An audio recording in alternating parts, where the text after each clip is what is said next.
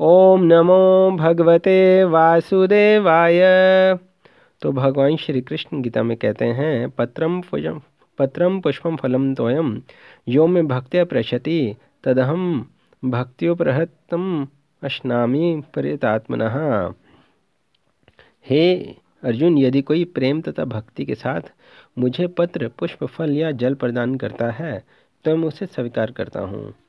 तो कौन फाउंडर आचार्य ऐसी भक्तिवेदन स्वामी शिला कहते हैं कि कि यहाँ भगवान जो हैं स्पेशली कह रहे हैं कि कोई मुझे पत्र, पुष्प, फल, और अगर कुछ भी ना हो तो स्वयं एटलीस्ट मुझे अगर कुछ पानी भी दे तो मैं उसे स्वीकार करता हूँ।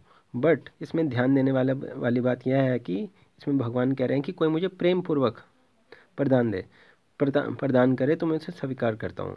क्योंकि भगवान को तो दुर्योधन ने दुर्योधन का मेवा त्याग करके विदुर घर साग खाया था, क्योंकि भगवान जो है प्रेम के भूखे हैं। तो प्रेम पूर्वक भगवान को कोई पत्र, पुष्प, फल और इवन पानी भी दे तो भगवान उसे स्वीकार करते हैं। तो भगवान तो यहाँ पर तो शास्त्रों में लिखा है, लक्ष्मी सहस्त्र शता संभ्रम सेव्यमानम। तो हज़ारों लक्ष्मियाँ वैकुंठ में भगवान की सेवा में तत्पर रहती हैं। लेकिन भगवान इतने दीन दयाल हैं कि वो भक्त वत्सल हैं, कि वो भक्त उनको प्रेम से कुछ भी दे तो उसे स्वीकार करते हैं। और प्रेम के वशीभूत होकर भक्त की पुकार सुनकर उसकी रक्षा करते हैं। क्योंकि भगवान जो हैं, अपने भक्तों की रक्षा के लिए हमेशा तत्पर रहते हैं।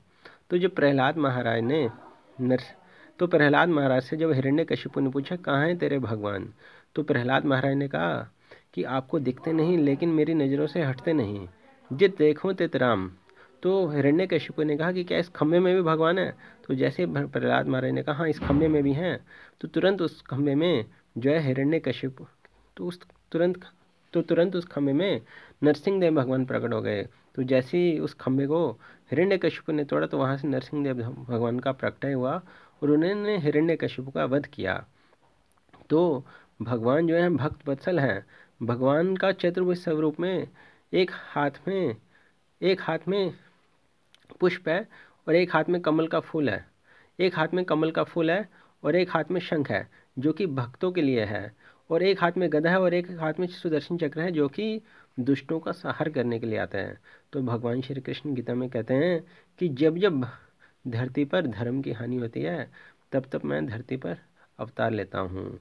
तो भगवान ने अनेकों अनेक अवतार लिए हैं। हिरण्य कश्यपु को मारने के लिए भगवान ने नरसिंह देव का अवतार लिया।